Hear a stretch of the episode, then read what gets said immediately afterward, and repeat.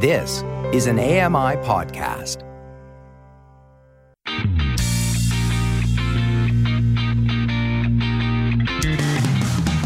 Welcome to Double Tap Canada, the show where blind people talk tech.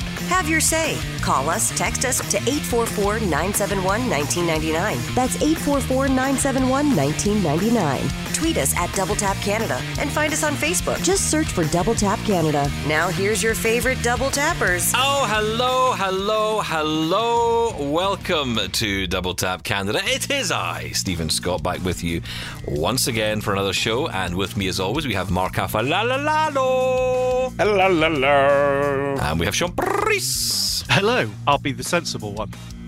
Since when? What makes it sensible? Just because you're not getting into the groove of things? Yeah, d- boring. That's what it is. Oh, oh, I'm sorry, you young whippersnappers and your grooving. I don't know what I'm we have thinking. energy when we record shows like All this. right, okay, all right, sorry. Hello. Just because you've got a lack of energy, you don't have enough caffeine Well- in your body, doesn't mean you need to bring that negativity here. Well, this is a terrible start. I blame Steven. Uh, Restart. I'm going to take all this negative energy. I'm going to take all this negative energy and I'm going to place it right next to my Samsung Z Flip 3. Okay, just I'm going to put it right there. Oh, clang. Oh, Wah, wah. it's a good phone, but you know, it's you know, Oh no, what? You've fallen out of love already? it's. I love the clamshell bit. That's. I tell you, if if Apple make a clamshell phone, I'll be having it in a second.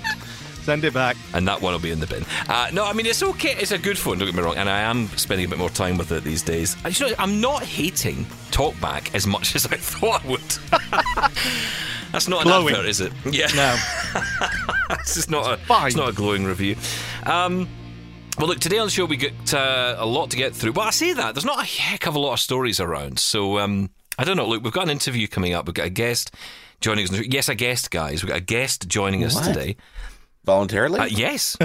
Yeah, we did. Wow. Didn't have to bring him in here um, holding a gun to his head. Does he know what's stuff. involved? Uh, he, he, he has an idea. Uh, and the reason he has an idea is because he is a podcaster himself.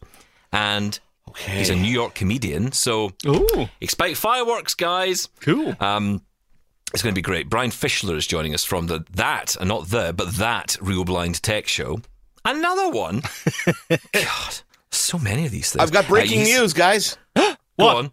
Bell today introduced the fastest internet speeds of any major provider in Canada. Total speeds three times faster than cable. Bell Pure Fiber Internet Service now offers download speeds of three gigabits per second, as well as upload speeds of three gigabits per second. How That's do I get this? How much? I'm looking. I'm looking. He's he's he's ordering now.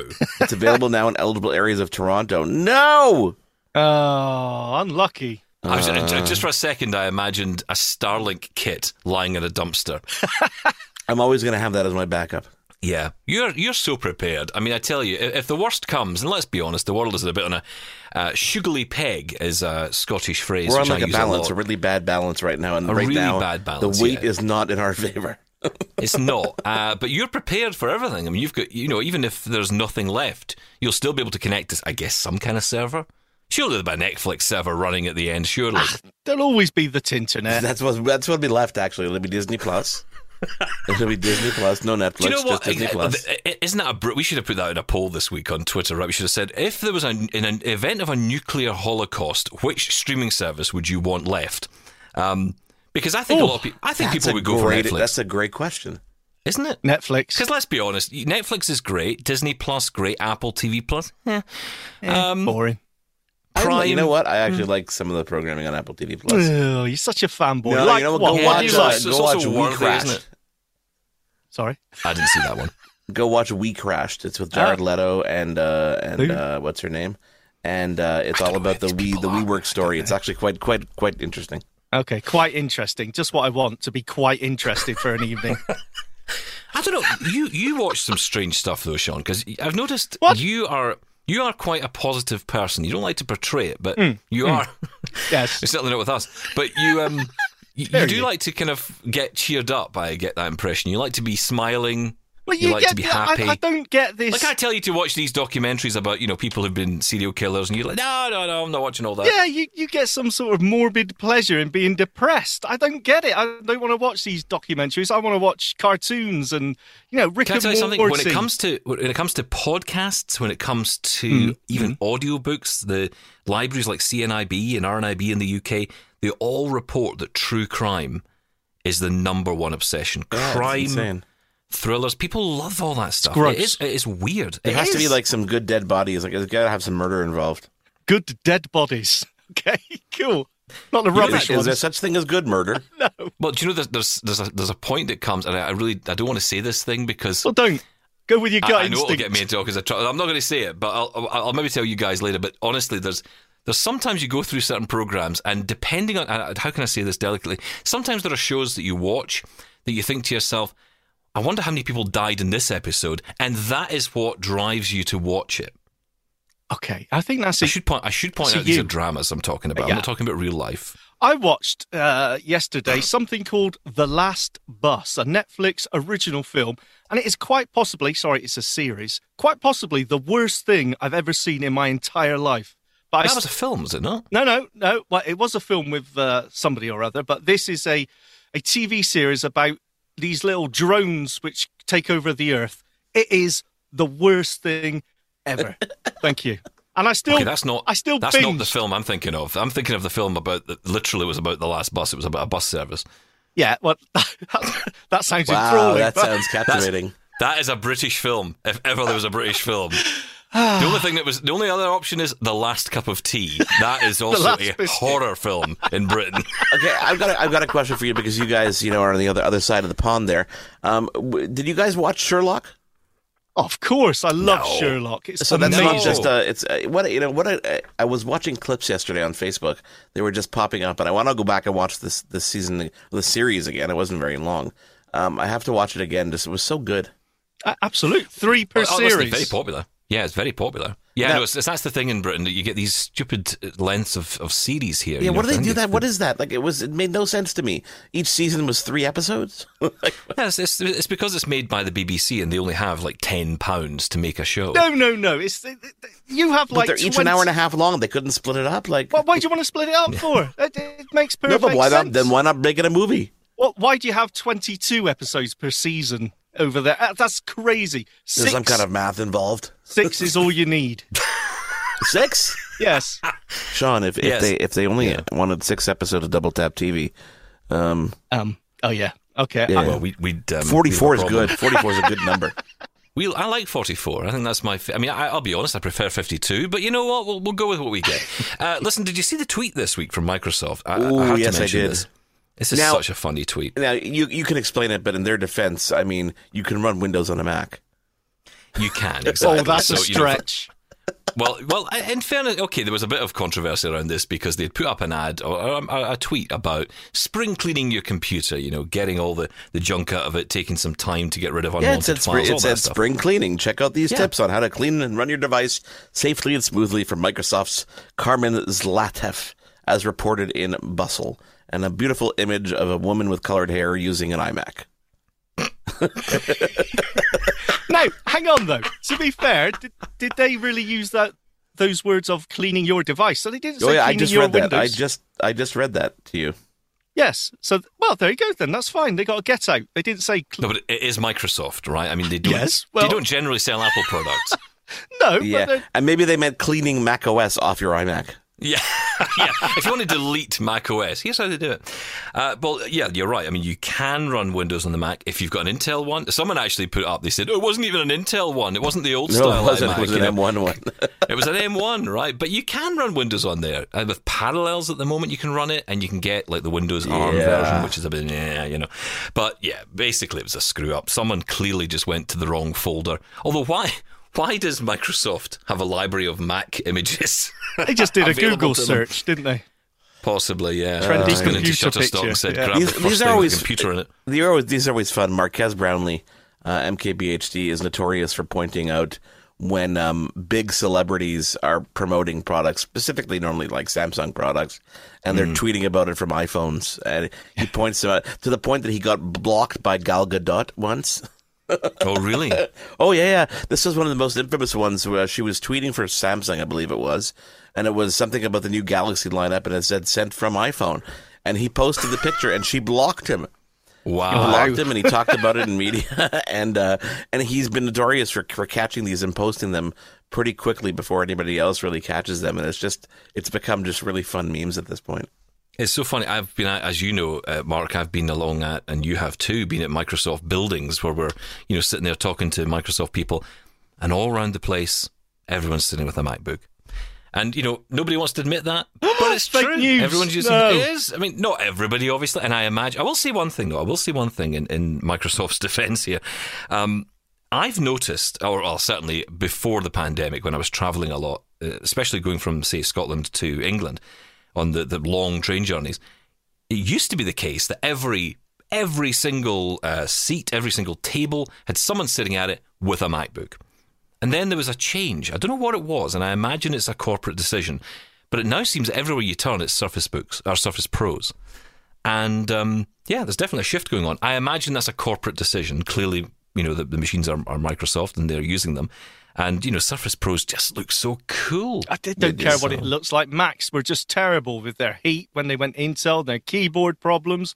Mac laptops were terrible for the longest time. So, yeah, I think that's Yeah, I want to, I want to, I want to get very serious later, guys, Oh. because um, yeah, I do have a story to share, which I'm very sad about, um, and I'm going to share it with you a bit later on the program because yeah, I- I'm, I'm honestly devastated by this news. We'll get into it later. Uh, you two Oh. though, go and find some news stories, will you? Because I've got Brian Fischler coming up next from that Real Blind Tech Show. He's going to be joining us to talk all about axe-con 2022, the big digital accessibility conference that was held virtually again this year, and why he was involved. Why was a New York comedian invited? to an event all about digital accessibility. Find out next. This is Double Tap Canada. We'll be back in a moment. Hey, Double Tappers, want to get involved? Call the show now at 1 844 971 1999 or email feedback at ami.ca and have your say. This is Double Tap Canada. It's a tech show, honest. It really is. And while those guys go off and search for news stories for us to talk about, because I'll be honest, I've been struggling this week. So, you know, hopefully Marc and Shaun come up with something.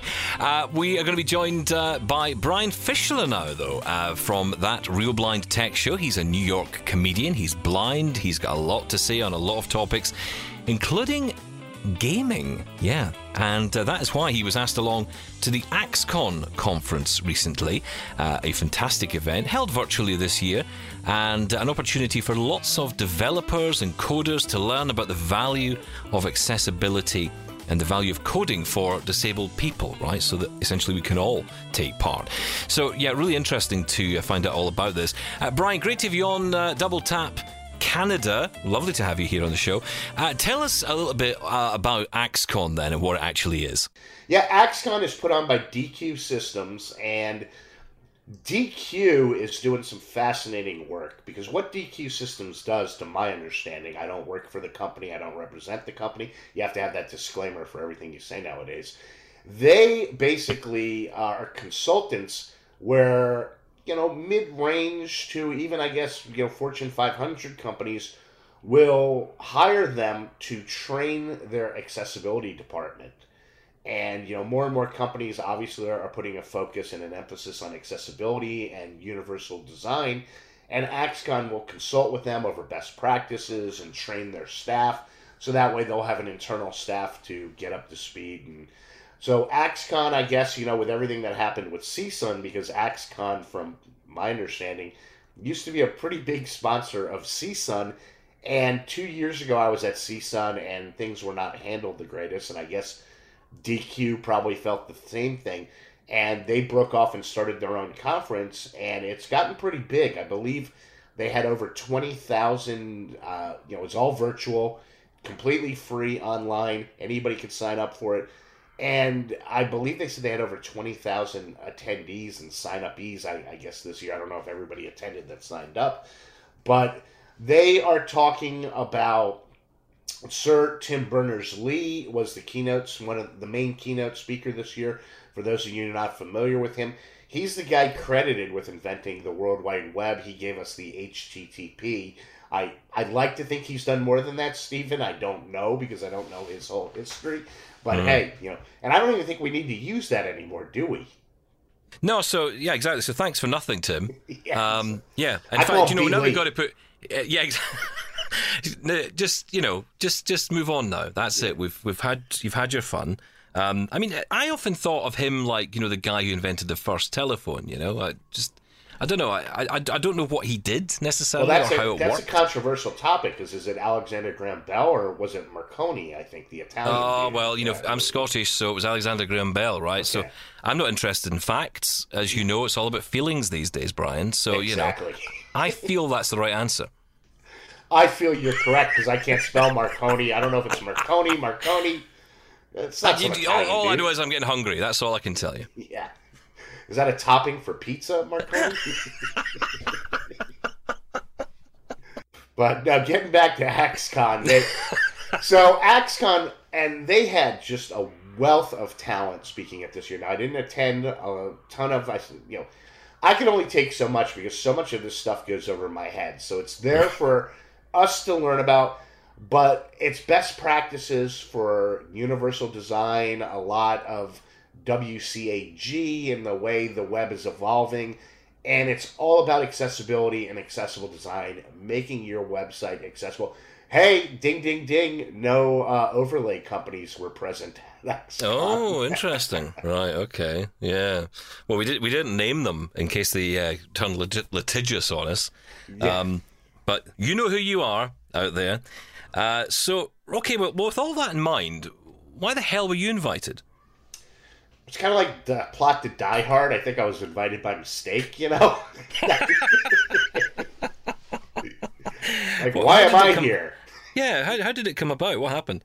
So, I, uh, if you follow me on social media, you know that I blast companies for accessibility. Well, before I was big on Twitter, I used to do that with email. And, and this is something I've always advised people in the community to do. If there's an app or a website and you're really passionate about it, where you want to be involved or play you know, obviously not everything, in my opinion, can be made accessible, but most things can. Reach out to the developers developers want to hear from you 90% of the time. I'm not going to get into the 10% of companies who I have a list of where I'm like, you just made the list, buddy. But they want to hear from you. So going back, I have, you know, before I went blind, I was a huge sports guy. I played baseball, football, and soccer. Big Yankee, Florida Gator fan. And in the late 90s, something popped up in this country and uh, fantasy football. And football is king in this country. And it's just exploded. It started out as something we used to do on paper. And it's just this mindless thing where it's the world's greatest waste of time, fantasy sports. But wow, is it a lot of fun. So, about, uh, let's see, about 10, 12 years ago, um, when I lost my total vision, everything had moved online, you know, Y2K didn't let us, you know, it, we were very disappointed by it. You know, all the computers kept working and everything.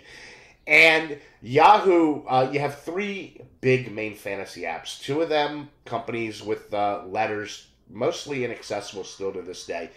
Yahoo's app at first was very accessible, but it wasn't fully accessible. So I shot over some emails uh, to the accessibility team. Yahoo has an accessibility lab, and they put me in touch with some of the development team there, and we had a back and forth like, oh, how- can we fix this? And I'm like, well, I think if you do that, I, you know, I learned apps and I've learned web design, I've learned some coding, and as the years have fast forwarded, I've gotten into accessible design and consulting with companies on best practices myself. And it was just dumb luck that I got in touch with the right person at Yahoo.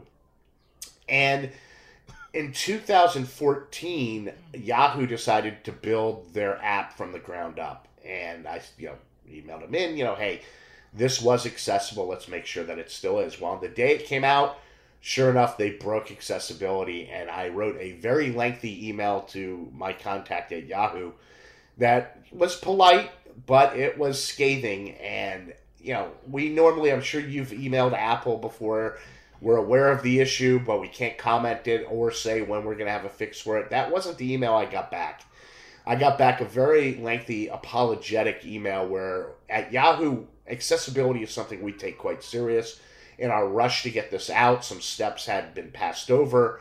You know, they were getting this out to the sighted community. Obviously, they've got millions, if not billions, of customers that play Yahoo Fantasy.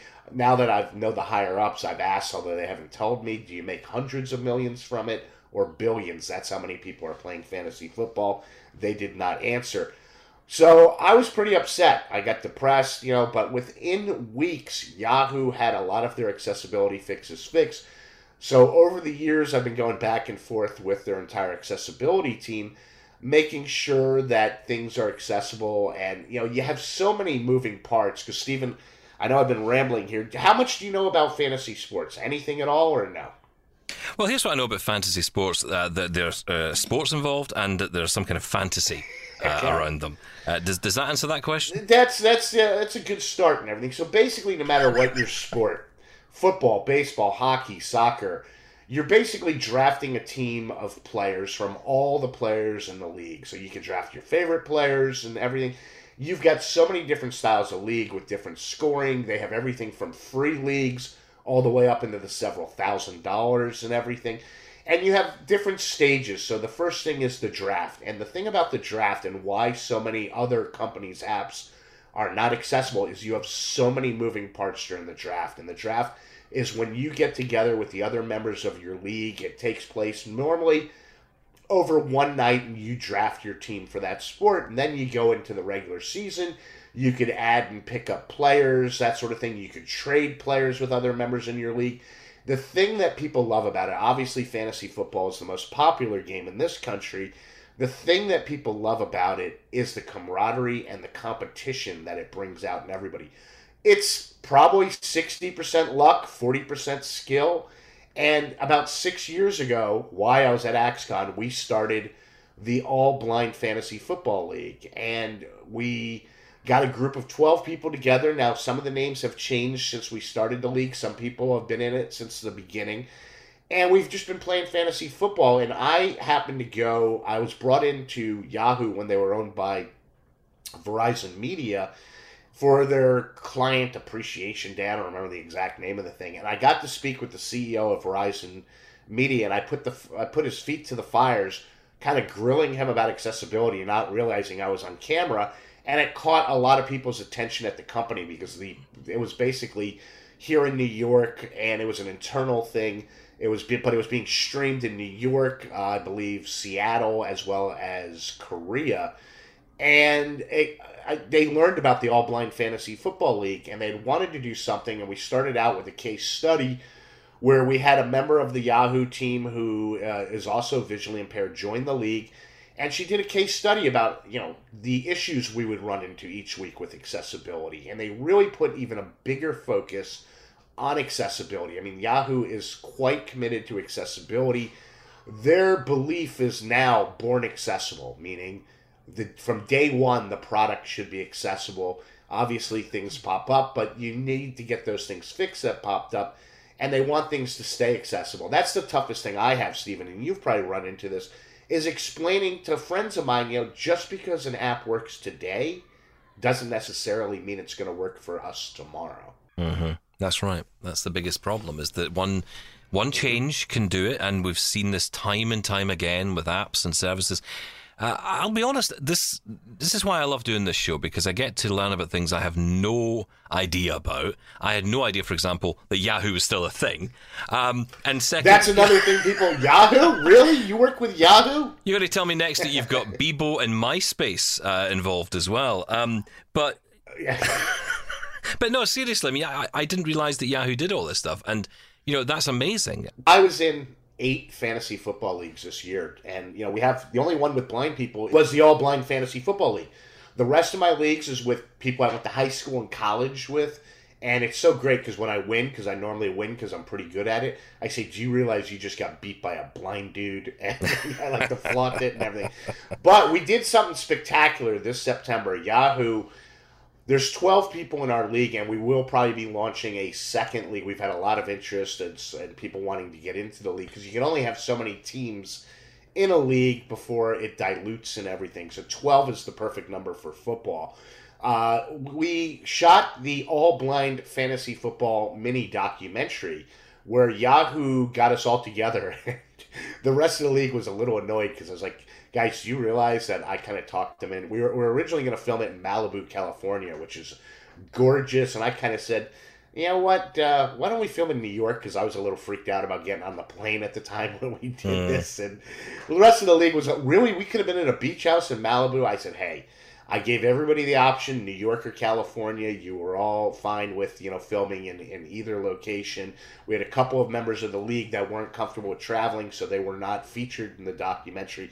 But it was great because it showed, yeah, and it's approaching a million views now. It's still up on YouTube if you go. It's all over Yahoo, and they've been, you know, advertising it on a lot of their channels. And they told me recently it's approaching a million views.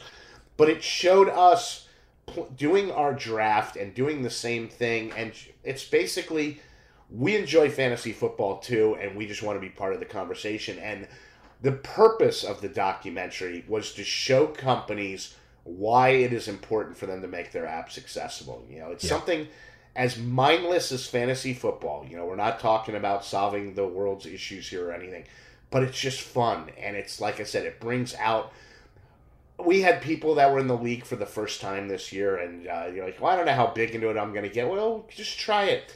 I think the first week, you know, guy's making waiver wire moves, and he's texting me, I'm making waiver wire moves at the office. This is awesome. And you have it all in the power of your hand and everything. And it's there are a lot of other fantasy companies out there, and gambling is now becoming pretty big as they're legalizing it in a lot of states in this country. And none of these sports apps are fully accessible like Yahoo Fantasy and Yahoo Sports. So Yahoo has really done a great thing here.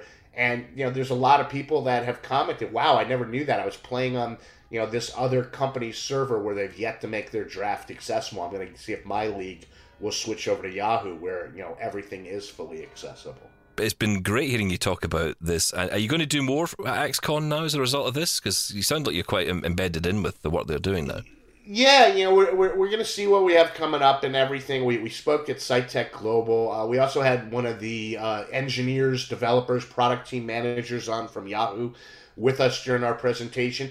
If you're looking to check out anything from axe-con, I believe you could still register for the conference up, and I think you could go watch any um, of the presentations from Jenny Lay-Flurrie from Microsoft was there up until April 14th and everything yeah, we'll see. We'll see what we're going to be doing. You know, we like to obviously just spread the word about the accessibility, the mini documentary, and the main message that we wanted to get across, and I'll just sum it up here, is reach out to developers. You know, mm. be nice until it's time not to be nice and email them you know most apps or whatever they have you know a place to contact them developers want to hear from you and, and one of the coolest things i heard from some of the accessibility team at yahoo they never really got to see the product in action. So they loved the docu. You know, it's a five minute documentary. They loved the mini documentary because they were able to see all these accessibility features that they're constantly working on and building into the app in action with real customers using it. And they were just blown away from it. In fact, the gentleman that I had initially reached out to about eight, ten years ago at Yahoo is no longer there. Larry tracked him down through LinkedIn and he remembered the email exchange and he couldn't believe that we had just made a documentary about the accessibility and, and where we are you know 10 years later after all this began and everything. So if there's something you're passionate about and you really want to partake in you know keep hitting up those developers and everything. Explain to them. Not all companies are as forward thinking as yahoo but you'll be surprised Brian, thank you so much for giving me your time on Double Tap Canada today. Really, really appreciate it. Brian Fischler there from That Real Blind Tech Show, which you can find wherever you get your podcasts. Well worth a listen. A really enjoyable conversation every single time with him and the team. Uh, and don't forget, we've got lots more to come here on Double Tap Canada. Stick around. We're getting into the news headlines next. As long as those guys have found something to read, Marc and Shaun rejoin Double Tap Canada next. Double Tap Canada will be back after this. This is Double Tap Canada. Have your say right now. Call or text 1 844 971 1999 or email feedback at ami.ca. Now, back to the show. Yeah, thanks to Brian. Really interesting to learn all about axe-con and uh, all of that wonderful stuff around gaming and uh, what he does. It's really, really incredible. Okay, well, um, guys, it's nice to be back. Marc and uh, Shaun are back here. Have you found some interesting news stories? Not Um, really. No. Great. You just went for coffee, didn't you? I'm, I might have refilled my coffee. I, I searched for Will Smith, but nothing came up. You searched blind tech again, didn't you? And you just wait. That's all you do every time. And fair so do I. I've got Google Alert set Well exactly for that. Um, yeah, do you know what? There, there's not a lot going on, but there, there's a few things. Uh, there was one story which I wanted to get audio for, did- and I asked Shaun to get this audio for me. Did you send me this Uh audio? oh. Um, yes, yes, I did. Yes, you will find you? it in the in the thing there. In yes. the thing there. Oh, that's In that's the really thing resourceful. Probably. Is this is this the uh, which audio is this? The Mars uh, audio recording? Mars Audio. Yeah, so I'll be honest. It's probably not worth the bother, to be perfectly honest, uh, because all we're hearing, uh, well, all we're hearing is silence, right? That was basically. But no, what no, it no, it's not. That's the interesting thing. It's not silence. What you're hearing is just the the machine itself, right? So I don't really get the point of it. No, ex- uh, that's right. You're hearing the, the machine going bum bum bum bum bum bum bum, and then it's going, and then it's, you know that, that- that's it basically. That's it. Well, and then we could just play the absolute audio silence. nah, you know, I then got to go and find it. I mean, I mean, I could, I could That's play. too I late. could, It's I done. Could, You missed I your could chance. play You, it but for you've you ruined like. the show. I mean, it- Yeah, Marc's got it. Cool. Have you got yeah, it? it's amazing how I can just hit got play on YouTube. to this? I did put it in the thing. Turn the music down, Steven. Here it is. Exclusive audio direct from Mars. Exclusive to us right here on Double Tap Canada.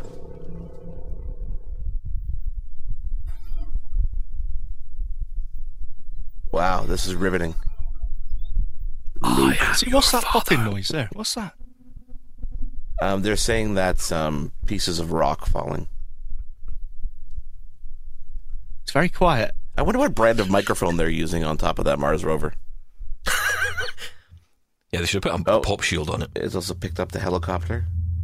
That's the that's the the rotors of the helicopter, the Mars helicopter. That's the alien. That's the alien craft coming to shoot them all down. So here's what I never Hmm. knew about this, and this is what I found interesting, um, was that the way we hear sound now, it's it's it's in perfect sync, right?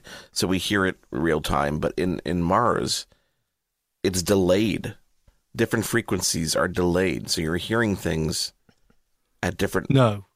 times. I guess what are you talking about? it's arriving at your ear at different How? times. That's why it sounds like that. That's why it sounds because I, I, I thought at first I was listening to something. And this is I think the, the the key thing about this audio is that you're kind of hearing all these different sounds out of sync, which apparently, as you say, is, is how you hear things on Why? Mars. Why? Sorry, I don't believe that. Why? I don't know. I don't know. I, I, look, do I live in Mars? What do I know? That doesn't make sense. How does that work? Marc, explain. I don't have the answer. I, I, I think we need a scientist here to kind of answer these questions. do you because, think? um, if only someone knew something and could come on the show. Pointless. No, sorry, pointless. Pointless audio. Let's keep the video coming. That's always cool, right? But audio, eh, it doesn't. No, nothing. Yeah, what happens if they, you know, bring back some audio and we suddenly hear some Martians on a conversation on a FaceTime call? So cool. you Yeah. see? Keep the audio coming, Alright, guys. sorry. It's kind of it's kind of nice to get that actually. You know, it's, it's the pictures are great, but they don't mean anything to us really. Um, I mean, to you, Marc, yeah, you can see loads of stuff in it, and that's great. But you know, I, I like hearing the sound. I like to hear what's going on. I remember NASA did this with um, space. Now they didn't. You can't obviously get, get audio from space, but what they did was turn the frequencies into sound, and uh, you were able to. Yeah, do you know, it was quite interesting. It was quite because because you could actually hear like you know stars Pointless. exploding and galaxies doing things. Yeah, it was great. Uh, anyway, moving on. Elon Musk. Let's move on to please on to safer ground. Uh, Elon Musk now owns a 9.2% stake in Twitter. Does this matter to anybody on Earth? Well, clearly it has some kind of impact because he is now the largest single shareholder of that company, even more so than Jack Dorsey. And in the first what you know hour that he was on, he immediately asked people to decide whether or not they want an edit button, which you Yeah. know a shareholder shouldn't be able to have that kind of control, but Well, he does. clearly he does. And he's- because Well, you know, he did it on Twitter, which makes perfect sense. But he's got you the know. backing of the, the board, at least another member of the board who's uh, retweeted that tweet as well about the edit button. And I find that amazing. Like 9.2%, and he's the largest shareholder. I, I thought it would be, I don't know, I thought there would be fewer shareholders than that, to be honest. And it's still three times more than, than as you said, Marc, as Jack uh, Dorsey has got. Three times more. Yeah, I, fi- I find it interesting that anybody in the public can just make a purchase of that amount of controlling interest in a company. Yeah. I mean, I guess it's not really controlling; it's just public shares, right? So he doesn't necessarily have any larger share than anybody else if they get together. But it's But he's on the board. He's on, he's on the board, isn't well. he? Then now that they're they're inviting him to the board now. Yeah. They had to. Right. I mean, three billion dollars. I mean, you know, you got. yeah, you might as well get a Yeah. seat somewhere. Well, f- screw that. I'm going to buy 3.1 billion. See if I get on the board. Good luck. So Anybody want to lend me money? no. Why do you think You got a he's? limit on your card? Why, I- I- Why do you I think would, he's done you know, it? Why do I think he's because done he. Um, Yeah, but he tweeted about free speech, right? He said, you know, the importance of free speech, and he did that poll, and he said the the like he just done with the edit button. He said, you know, the results of this poll are really important, and this was before he actually made the purchase. What does people th- what do people think of free speech? So, do you think he is there to make a difference? Is he, you know, with all those controversial bans of people? Is it don't know. That, that begs the question of whether or not he knew when he bought those amount of shares that he'd have some kind of seat at the table. Of course he did. Why else would he do it? He's a clever guy or a you know maniac, but either way, I think there's a good balance. he knows there. what he's doing. Yeah. Well, yeah, it's, it's somewhere in the middle, I think. Um, and I think you need a healthy dose of both to be someone like Elon Musk. I mean, they used to talk about Steve Jobs in the same way. Yeah. Um, but I, I think, yeah, free speech is an interesting one, isn't it? Because free speech is always great until someone decides it isn't. I love people who always say, "I love free speech, but." Well, And yeah, then you know well- whatever comes beyond "but" is garbage. Well, did you see the butts? The the butt, the biggest butt was okay. Let Trump back on. Yeah. That's Well, exactly but the thing is, if you if you let, there's always someone else who's on Twitter. You think, well, hang on, why is he or she still there? And they take Trump off. I mean, I don't really care. I don't. I, I don't think silencing these people actually helps in some respects, because they go underground, or they even worse, create their own social network. And then, if it, I mean, apparently, Truth Social was, and I quote, branded a disaster. So I don't think that's going well. oh, who um, branded it a disaster? I missed that one. Uh, yeah, well, this was this was an article I read this week, and you know, it's just uh, I think basically anybody who's been on it has suggested it's terrible, and that, who's who is surprised? Let's be Yeah, honest. it's not But- as easy as I just- Trump thought. I was so No, excited I, for it. I, I, I, ju- yeah, I just think it's not a good idea to continually divide and divide and divide us all up into, you know, I hate everything um, app over here, and then I love tea over here. It's, I don't think we should split people up like this. I think have a public square, have some rules, have some decency rules as they do. Um, but you know, the problem is, is like going back to that Will Smith and and uh, Chris Rock thing. You know, someone will take offence at something, but it's it's ultimately how much does that matter when it comes to free speech? well, Because depends. someone will find something funny and someone won't, and that's the joy of, I guess, free speech, right? That you can say something and you can, um, Hmm. you know, there, obviously there has to be consequences to everything you say, right? And if you say something that's that's inappropriate, you need to respond to that. You need to say something. Fair enough, I get that. But at the same time, that if you if you stop it before we get to that point, then where are we? I don't I don't want to live in that world. I want to be, uh, you know, I want to be able to open my mouth and say what I think. Yeah, but that's talking about offence, and I'm with you with that. No one's got the right not to be offended, right? I, I Yeah. get that.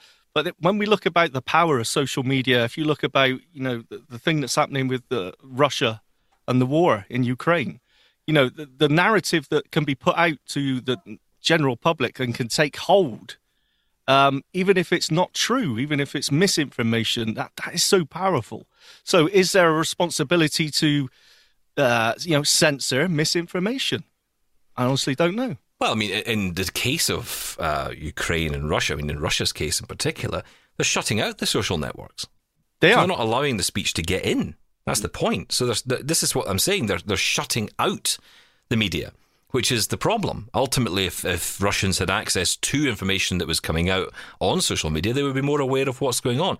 I think most people are. I mean, I, I can't imagine in a day like this, in a, in a day like today, where people have so much access to all kinds of technology that people are not getting the information. This isn't World War II, or at least that period of time when there was no access to information and you could be shut off from whatever was going on outside your borders. That's not as simple anymore. A simple VPN is enough to get you out of that and find out what's really going on. I think I think Russians are smarter than that. I think people are smarter than that. I think they're finding out the information. It's what they can do about it is, is the bigger point. yeah, if there's a state narrative that's to be spun, you know, how many of the population are actually going to go and get a VPN? Uh, you know, how many people are going to rely on just the state media?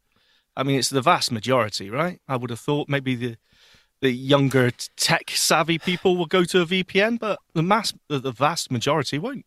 I hate to say it, but when it comes to Russia, the the solution to this will come when the body bags start returning. Simple as that. Because when they start to see all these soldiers coming home in body bags and realizing this is not clearly going the way They're that not it's going been to see spun that on TV. You're They cute, won't to see think it. that, you're cute to think they're going to see that, but they're not going to Well, see well, it. Well, they're going to know about it because it's their family, it's their friends, it's their people. I mean, there's so many soldiers. There's so somebody- much. There's so much you know what I going mean? on there, guys. That it's it's uh there. There's infighting within families with disinformation. I I I, I, wish that there w- would be a point in which I think that someone will realize something, or the you know internally there'll be some kind of coup. But I just don't think it's going to happen. That government controls way too much. Yeah, yeah. So, you know, a- you talk VPNs, they time. don't even have, VPNs are blocked. Like there's only so so- it's so difficult for any real information to get in there.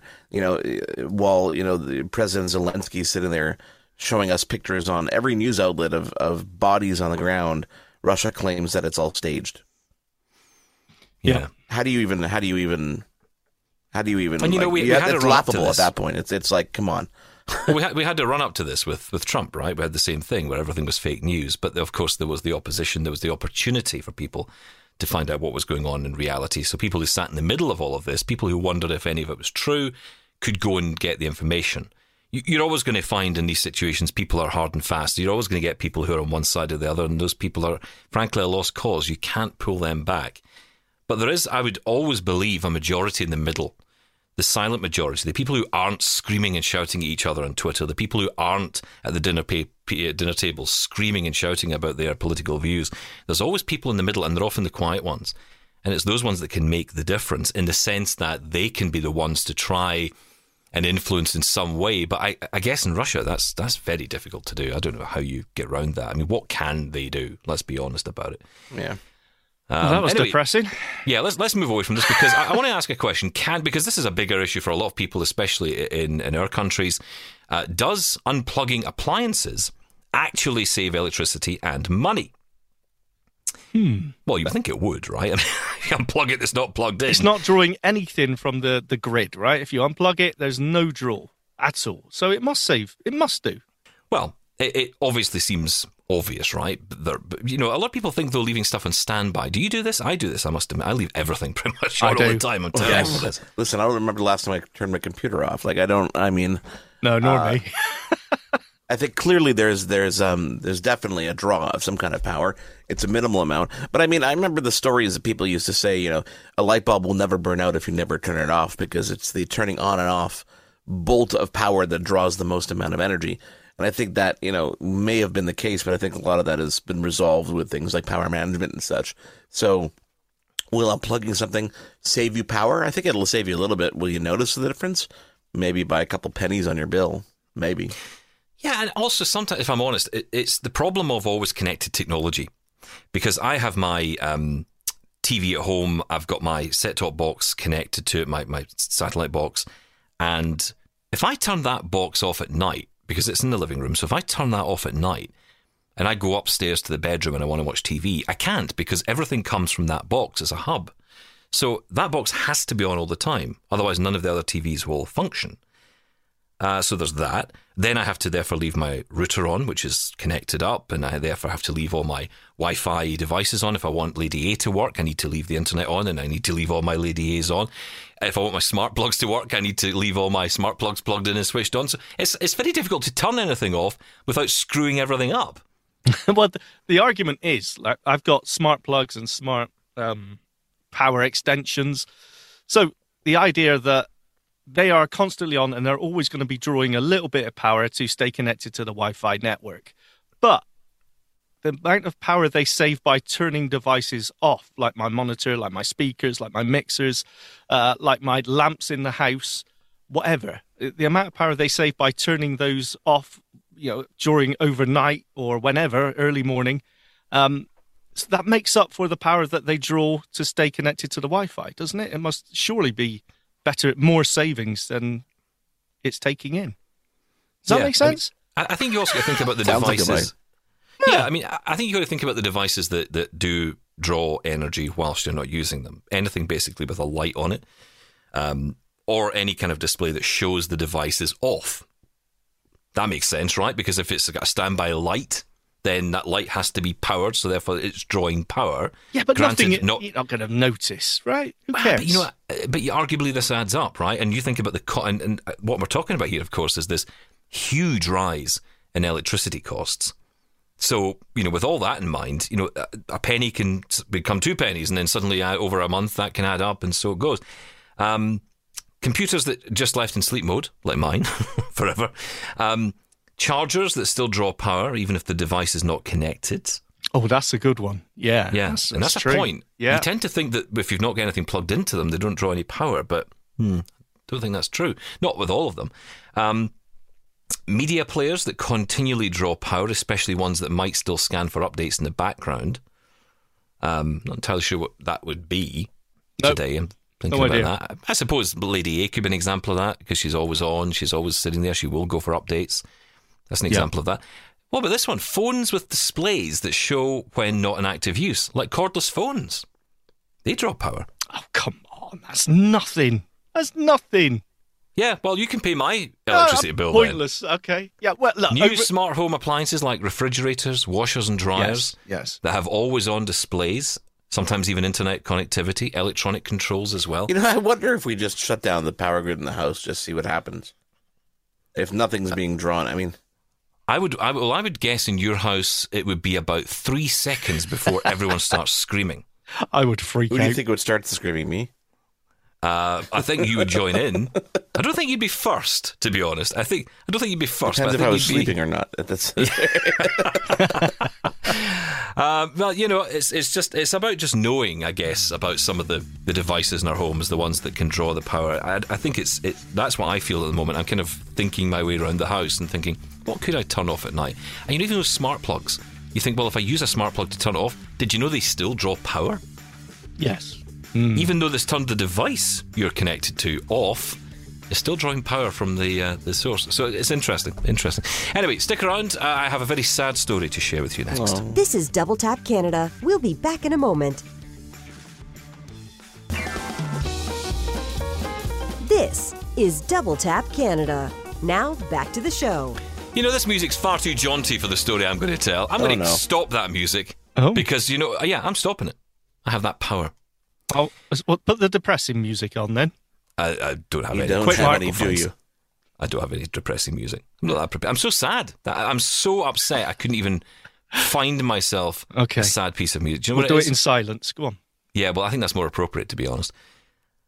It's time to say goodbye to the 11 inch MacBook Air. Yeah. Uh, sorry, is that is that the sad news? Is it? I d- is it? I mean, we said goodbye to that years ago. Surely. Now, hang on. I've still got one. Shh. It's over there. And it's very, very offended at the moment. Um, yeah, three MacBooks are being added to the obsolete list. Oh. Obsolete! Uh, at the end of April, meaning that uh, basically you're going to have a hard time getting them fixed if you have one. So the three models are uh, the uh, they're all from mid 2014: the 11-inch MacBook Air, the 13-inch MacBook Air, and the 13-inch MacBook Pro from that year.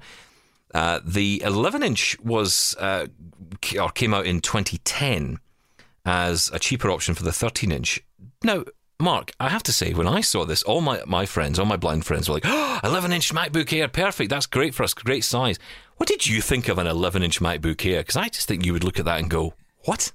I looked at it and I said, this would be fun, great portable travel device. But then I used it and I realized that the, the size of the screen is pointless.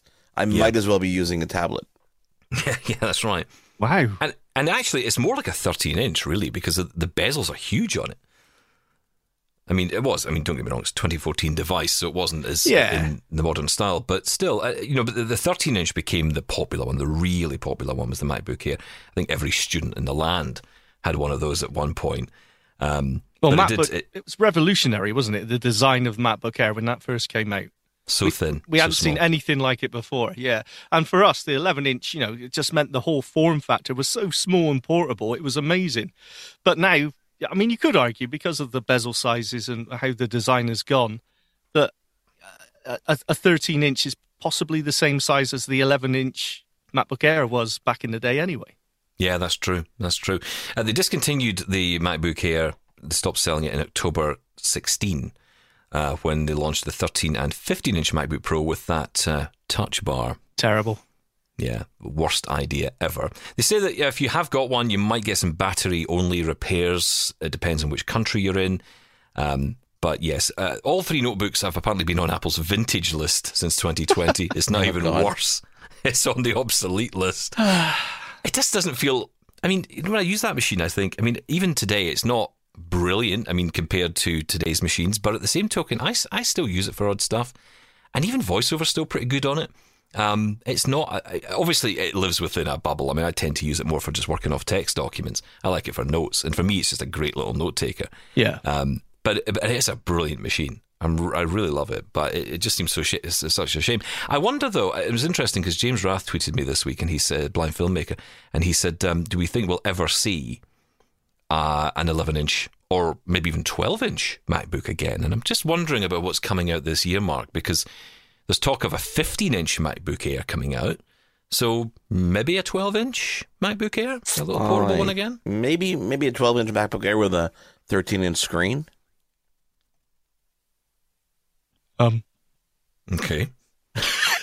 Well, Wow, well, I, I didn't realize that would be so exciting, guys. Thanks. I uh, sort of try to wrap our heads around that one there, right? Okay. Um, yeah, totally. No, 12 inch, TARDIS. 12 inch body, so a nice slim body, but with a nice 13 inch diagonal screen. So you're minimizing Diagonal. on the body, and the, you're adding the portable. Okay, I'm, I'm Oh, done. I see. I'm done. I'm out. fine. it's kind of what I said in the beginning, but yeah, that's right. Oh, I love how you all take credit for your own nonsense.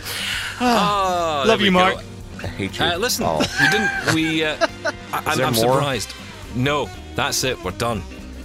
But uh, it's been a lot of fun. I've enjoyed myself. Those guys haven't, but I've had a great time. Thanks to Brian Fischler from That Real Blind Tech Show. Hey. Do, go, do check out. It's a great show. Uh, we are back, of course, with another brilliant Double Tap Canada next week. There's Double Tap TV as well. Don't forget to check that out on your television or your app if you've got the AMI TV app, or on YouTube. Doesn't really to say that, though, are we? No, we go to the AMI TV app. you don't go to YouTube. Terrible place. Terrible place. Very Well done. inaccessible. No one would want to go there. Uh, that's it for us. Back again next week. Quit. Thanks for listening and keep your feedback coming. Call 1 844 971 1999 and leave us a voicemail. Email feedback at ami.ca. We're also on Twitter at Double Tap Canada and on Facebook. Can't wait till next week? Ask your smart speaker to play Double Tap Canada or listen on the podcast app of your choice. Thanks for listening. Catch you again next time. The Walrus is Canada's conversation, and you're invited to take part. Download AMI's Voices of the Walrus, where professional narrators read selected articles from the magazine. Available wherever you download your AMI podcasts.